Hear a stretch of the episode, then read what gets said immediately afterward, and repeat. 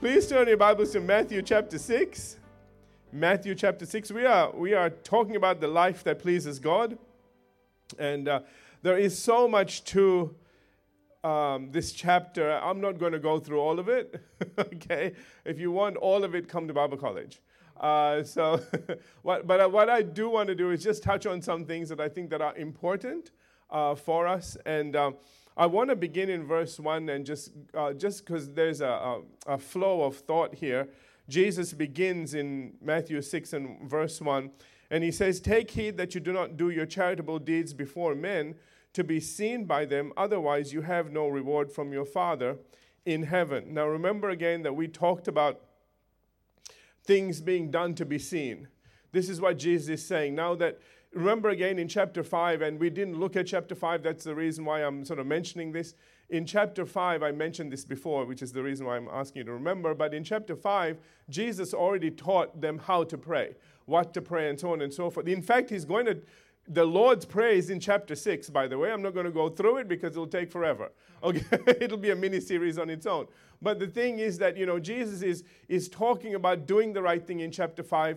Then he's talking about doing the right thing with the right heart in chapter 6, with the right motive. Do you understand what I'm trying to say? Amen? And so that's the reason why he's talking about now doing things that are godly, but with a godly attitude. Because he's saying you can now do things with the wrong attitude because now we're getting into the area of the Pharisees and all those religious people that are out there that do things, you know, that make you sometimes feel a little bit shamed. You know, you know I'm trying to say? They, they, they do their thing and, you know, they, they make such a big deal out of it and they make you feel bad. Brother gets up and says, I pray six hours every day. And you go, oh, dear God, I'm doing I'm glad in 10 minutes and I'm struggling, okay? And, and, you know, and, and do you know what's interesting? We're going to find out today that's not a good thing to do. Amen. There's one little happy being in here, okay? so we're actually going to talk about that today, but let's continue on. and he goes to say in verse 2, he says, uh, Therefore, when you do a charitable deed, do not sound a trumpet before uh, before you, as the hypocrites do, in the synagogues and in the streets, that they may have uh, glory from men. Assuredly, I say to you, they have their reward. And Jesus says, Look, if that's what you're looking for, that's all you're going to get. And he said again, But when you do a charitable deed, do not let your left hand know what your right hand is doing, that your charitable deed may be in secret, and your Father who sees in secret will himself reward you openly. Now, we talked about all of that last week, and I want to get on to verse 5 now. And he says, Now when you pray. So I want you to see the flow of thought here. Okay, so he's finished with charitable giving. He said, You need to do it secretly. You need to do it in such a way that your left hand doesn't know what your right hand is doing. Amen. And now he goes on and talks about prayer. And he says, And when you pray, you shall not be like the hypocrites. Notice he says, Don't be like the hypocrites. All right, I, you know what? Let me just tell you what hypocrites are. It means play actors. Listen, it comes from the Greek theater and literally means to speak from behind the mask and describes a person who would hold a mask in front of their face and, dis- and thereby disguising who they really were and would play act for the audience. Um, I have seen this, you know, where they would have maybe the, a mask of sort of a white mask uh, portraying that they are a good person, but what they'll do is to the audience, so they'll be they'll they'll face the mask towards the, the people that they're playing against, but then they'll look at the audience and go, you know, okay? And so the audience knows what is in front isn't what's behind. What you know, what, what they're seeming to be isn't who they really are. And so they understood this. When Jesus said that, they immediately got that little picture I gave you. okay? All right. See, this is because we're not there, we don't get that. Okay. So let me continue on. And he says, For they love to pray standing in the synagogues and on the corners of the streets, that they may be seen by men. Assuredly, I say to you, they have their reward. Now, like I said, I'm not going to do a, a, a, you know, a detailed study on this because, again, I want to leave this for Bible college, but I want to share some things with you about doing things with the right motives. And even when you come to pray, you need to understand that, you know, prayer is a very private thing. Listen to me. The last thing that you want in your devotion, in your time with God, is an audience. Can I get an amen? You know, if you are truly being honest, okay, if you are just laying your heart out there and you are confessing before God all the stuff that you need to confess, that you shouldn't be carrying around, that you need to get off your chest and receive forgiveness for, then you don't want an audience. So, when is it that you want an audience? When you're boasting about all the things you did. When you're like that Pharisee, remember the tax collector and the Pharisee? And he said, Now, Lord, I give 10%, and I do this, and I do that. Not like that guy over there. Remember, he's praying. You might say, oh, Pastor, nobody does that. Are you kidding me? You know, that's the reason why we just stopped our public prayer meetings, because they were too public. God, it was one extreme or the other. It is incredible. You just think, how can people do that? I know. I asked the same question. You know? I'm just thinking, this is God's house. What are you doing here? Of course, there's the other side. You know, where they go, oh God, we've all sinned and we've done it so badly. And it's like, dude, not so loud. Maybe not everybody did. you know what I'm trying to say? And you get these two extremes. And so you need to be really careful. And this is really what we're talking about here. One way or the other, what are you doing it for? Are you doing it from your heart? And you know, this is so important because right now, prayer is so important it is the thing that just drives, it just greases the wheels. You know, it just makes everything run smoothly.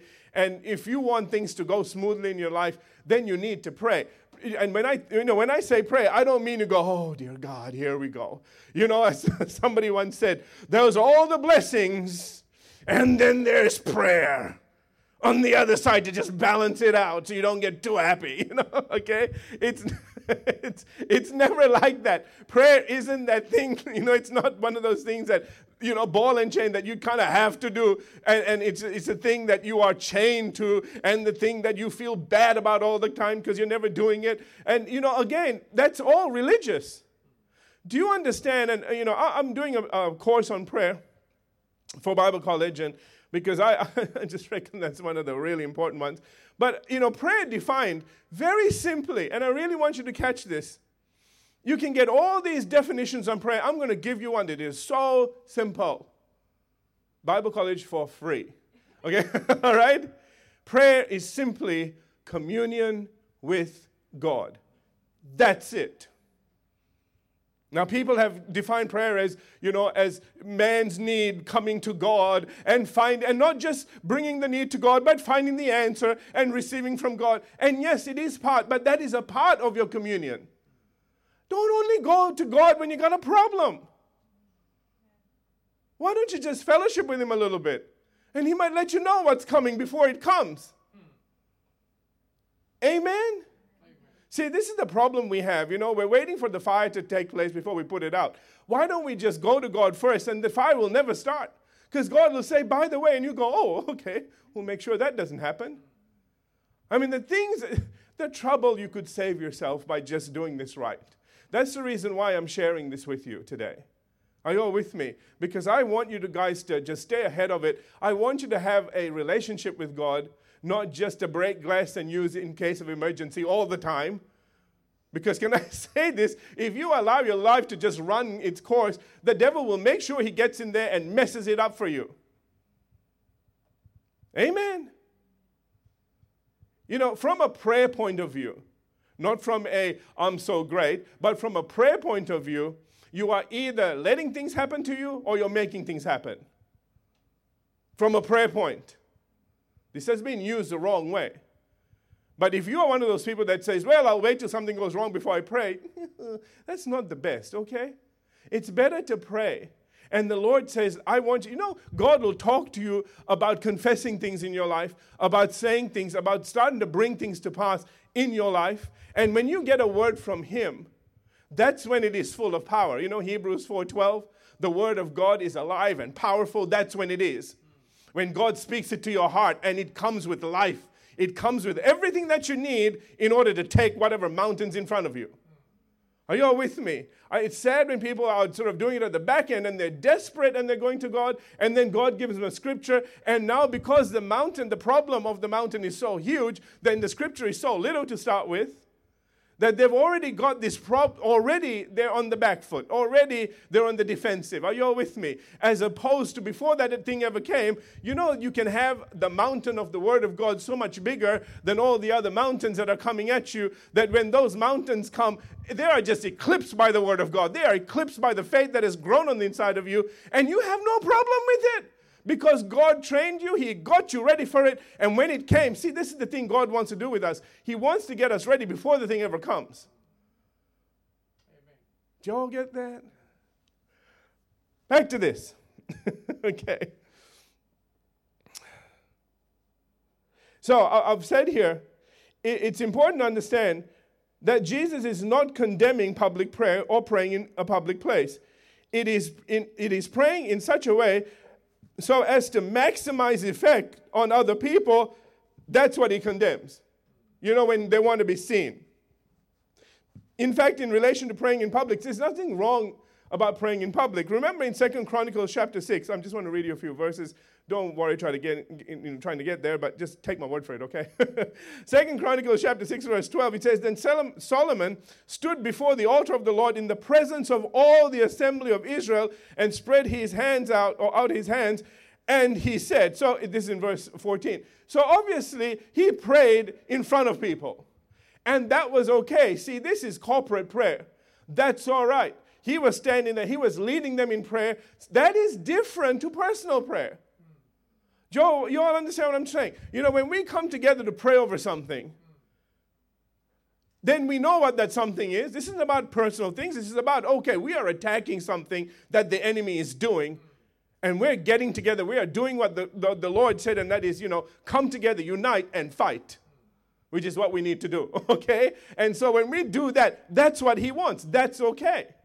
That's not a problem. In fact, in um, Acts chapter 4, after Peter and John had healed a lame man and were arrested and severely threatened, okay? It says that they returned to their own companions this is acts 4.23 and and together they raised their voices to god with one accord that's verse 24 and prayed and the result of this public prayer is brought out in acts 4.31 it says and when they had prayed the place where they were assembled together was shaken and they were all filled with the holy spirit and they spoke the word of god with boldness. Isn't that incredible so they had a public prayer meeting. God heard all these prayers. God blessed them. Everybody started talking in tongues. Isn't that something else? I don't think they were asking for it, they just got it. That's right. Amen. Do you know why? Because that's your secret language. That's when the devil doesn't understand what you're on about. It get, he, he gets so nervous, which is the reason why he fights it so much, and how sad it is that so many denominations took that on board. Wow. So here again, God heard and answered their prayers regardless of who was listening to them, which must mean that God doesn't really care about the time and place as much as He does the motivation of the heart. William MacDonald, I love this. Listen. He says, The point is not where we pray, at issue here is why we pray. To be seen by people or to be heard by God. Oh, I love that. To be seen by people or to be heard by God. Amen? May all our prayers be so that we are heard by God. Amen. In his commentary, William Hendriksen clarifies all this by saying Scripture nowhere condemns public prayer, nor individual prayer uh, offered in a public place. Did you all hear that? Or mix up my words. No individual prayer offered in a public place. Neither the Pharisee nor the publican sinned by praying in the temple. What the Lord condemns here is ostentatious praying. That is, having one's private devotions in the most public place with the intention of being seen and honored by the people, exactly what the hypocrites were in the habit of doing. Now, in total contrast, and I want to get to the total contrast to all of this, Jesus says in Matthew 6 6 now. He says, When you, Now, this is all of us, okay? All right. When you pray, he says, go into your room, and when you have shut the door, okay, effectively shutting the world out, okay, pray to your Father who is in the secret place, and your Father who sees in secret will reward you openly. Isn't that interesting? Where have we seen this before? In your giving. If you do it secretly, then God will reward you openly. Isn't that interesting that prayer has the same blessing on it? You do it secretly, you'll be rewarded openly. What is an open reward? It's when I got one of those this morning. I, I hope you don't mind me sharing. Uh, Pastor Verity comes to my office and she said, Oh, dear Lord, wonderful breakthroughs, and we're getting blessed and blessed and blessed. See, that's a, that is a public reward. They prayed privately. I know they were praying. okay? He's like, dear God, you know, okay? And then suddenly, blessing upon blessing upon blessing. See, God rewards you publicly. People feel nice toward you and favorable toward you, and they start doing things that they wouldn't do for other people. Don't ever say, oh, isn't that lucky? It, there is no such thing. That's God all over them and suddenly they feel very nice about you. you know, they, they, want to do things that later on they go, "Why did I do that?" okay, no, you know, there's something. There is a blessing when you bless people. Listen to me. When somebody blesses a child of God, they will never regret it because in doing that, they planted a seed that allows God to now bless them. They may not even realize why suddenly things start happening to them that are good they may never put two and two together. They may never realize that it was because they blessed someone that was God's kid. And now God just opened the windows and started blessing them because the devil won't let them see that. because if they ever see that, they'll do it more often. But you know, you always want to see. This is the reason why we need to do what we do. Because it opens the door for somebody to do something for us, that opens the door for, for God to do something for them. Not just so we can get blessed. That was a thing in the word of faith was not good. Okay? We always look to see where we, we could get the blessing from. It was never how we could be a blessing, it was how, how can we get something. And we never preach this side. Okay. What do I want to share here? Uh, let, me, let me just share with you one quote. I want to get to verse 7, okay? Like I said, come to Bible college. I've got a lot of information here, a lot of good stuff. Leon Morris says this. He says Jesus is giving direction for one's own prayers and indicating that they are to be undertaken with a single eye on God, not with a side glance at people who could be impressed. Every precaution is to be taken that the prayer should be unobserved. I love this. He says the secret of religion is religion is secret. That's good, isn't it? Amen? All right. Verse 7. When you pray, he says, do not use vain repetitions as the heathen, heathen do, for they think that they will be heard for their many words. Now, so first thing he says, when you pray, go and find a secret place. All right, that was verse 6. Don't be out in public. And, thank you. And they figured it out.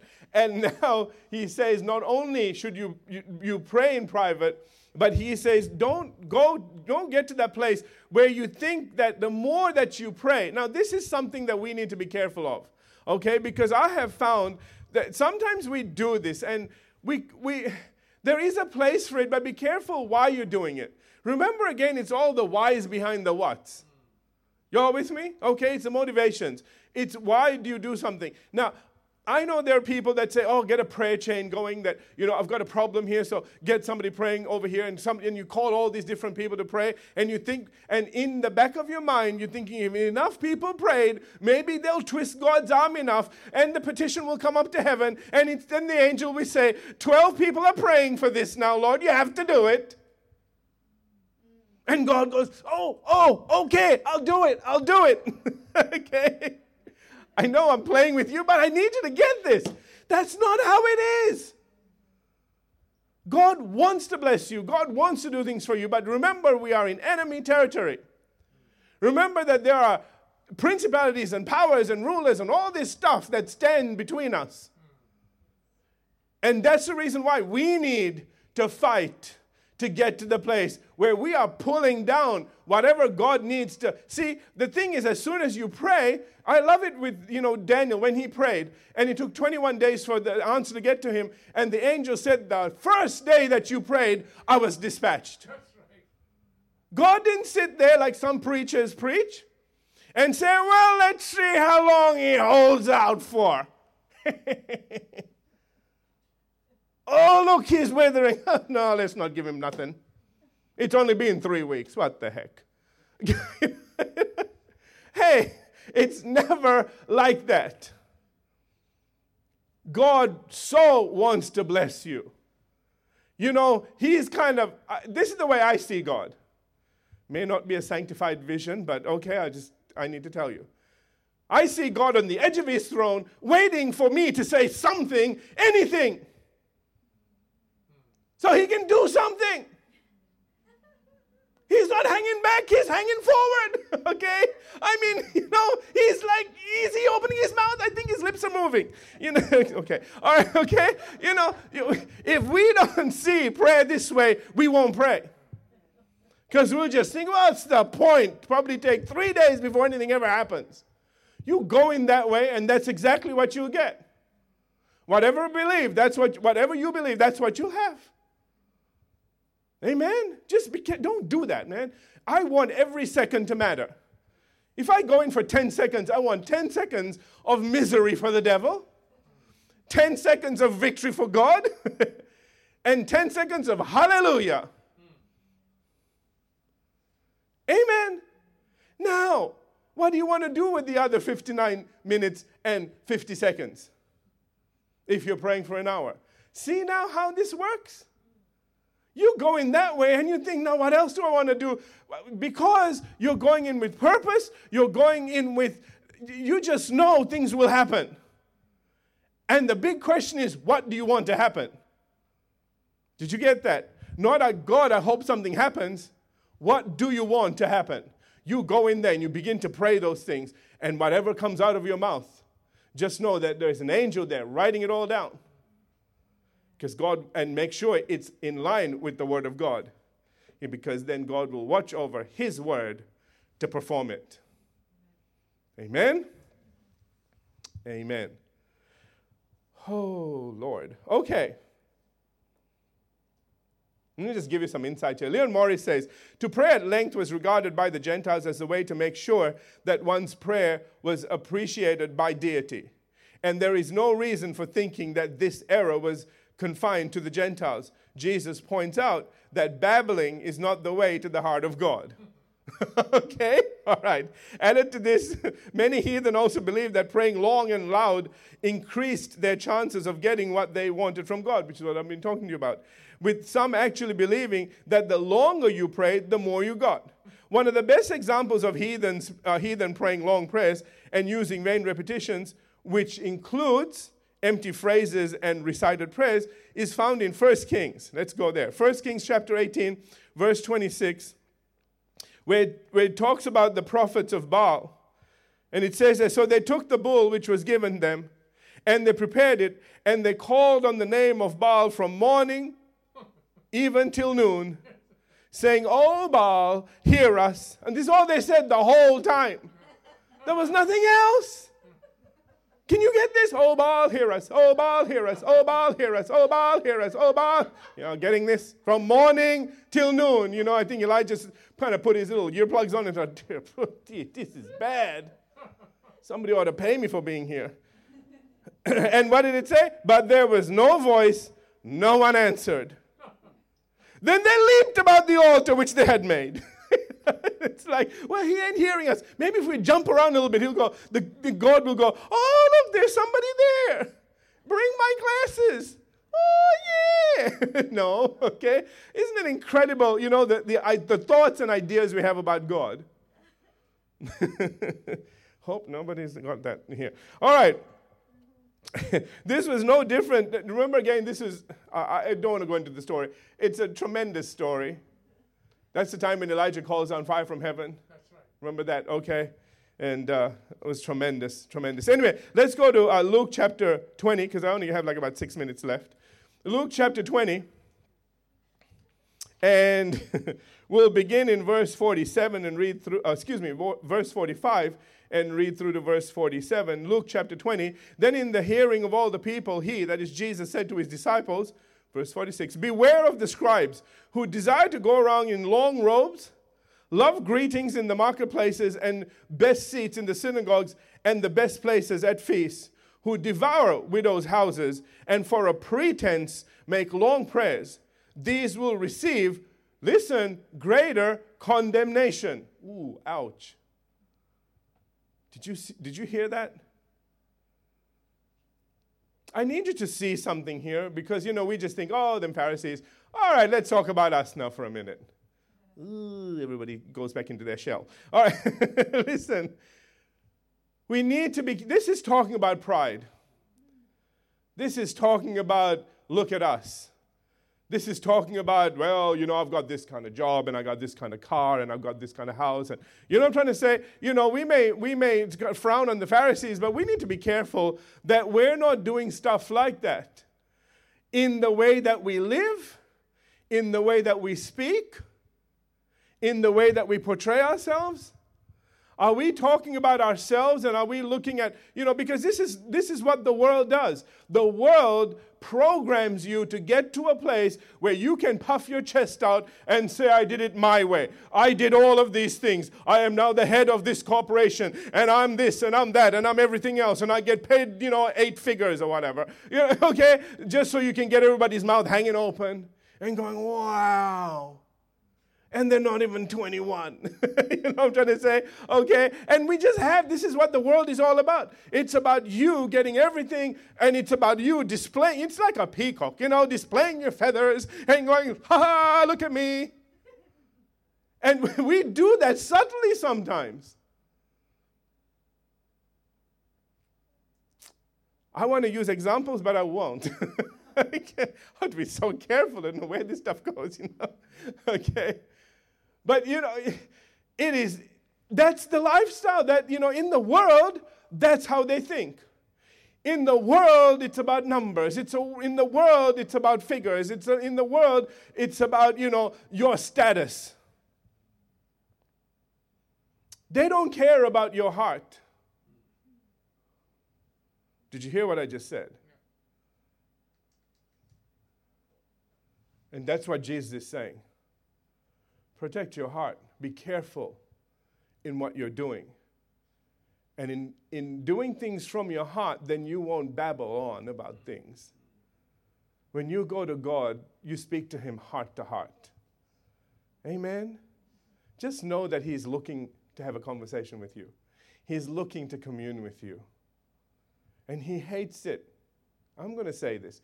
He hates it when you come in there and going, oh, thank you, God, I got five dollars. Oh, thank you, God, I got a hundred bucks. Oh, thank you, God, I got a hundred bucks. He goes, can you shut up and talk to me for a minute? Now, yes, there is a place for your confession and your conversation, but that's not in your prayer time. Did you get what I just said? You need to say, Thank you, Lord, I believe and receive, you know, my $100 by Friday or whatever.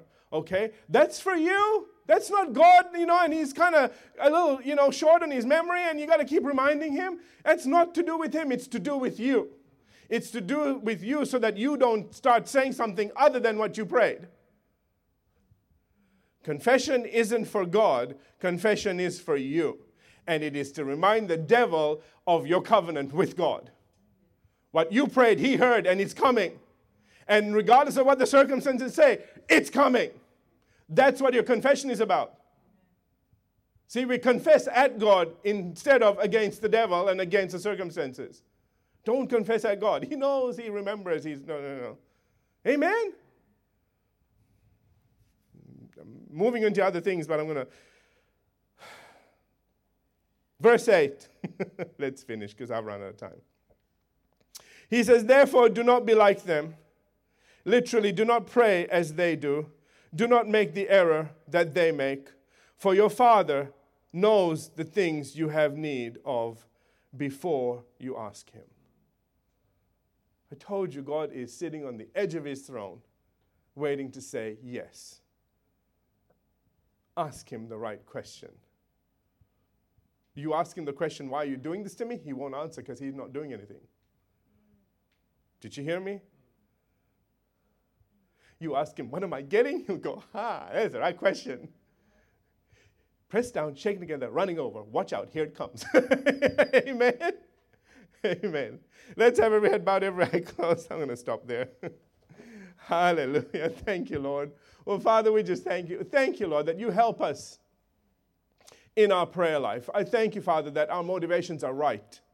Whenever we come to you, I thank you, Father, that we're not glancing to the side to see who's looking. We are only interested in you. Our eyes are on you. And Father, we want you to hear us. We don't want the world to see us, we want you to hear us. And I thank you, Father, that we learn to commune with you. Hallelujah. That we have relationship with you. That when we come with a need, it is, on, it is not the only thing that we do, it is just a part of what we do. That we come to praise you, we come to thank you, we come to appreciate you, we come to adore you. And we thank you that you are more interested in meeting all of our need according to your riches in glory than we could ever imagine. Hallelujah. And we thank you, Father, that as we keep our heart right, as we keep our eyes on you, then every good and perfect gift not only comes into our life, but finds its way through us into other people's lives as well. That we are blessed to be a blessing. In Jesus' name, amen.